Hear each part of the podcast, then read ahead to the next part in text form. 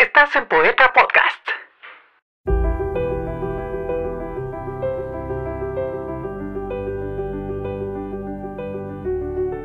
Si vas a intentarlo, ve hasta el final. De otra forma, ni siquiera comiences. Si vas a intentarlo, ve hasta el final. Esto puede significar perder novias, esposas, parientes, trabajos y quizás la cordura. Ve hasta el final. Esto puede significar no comer por tres o cuatro días. Esto puede significar congelarse en la banca de un parque. Esto puede significar la cárcel. Esto puede significar burlas, escarnio, soledad. Y la soledad es un regalo. Los demás son una prueba de tu insistencia o de cuánto quieres realmente hacerlo y lo harás a pesar del rechazo y de las desventajas, y será mejor que cualquier cosa que hayas imaginado.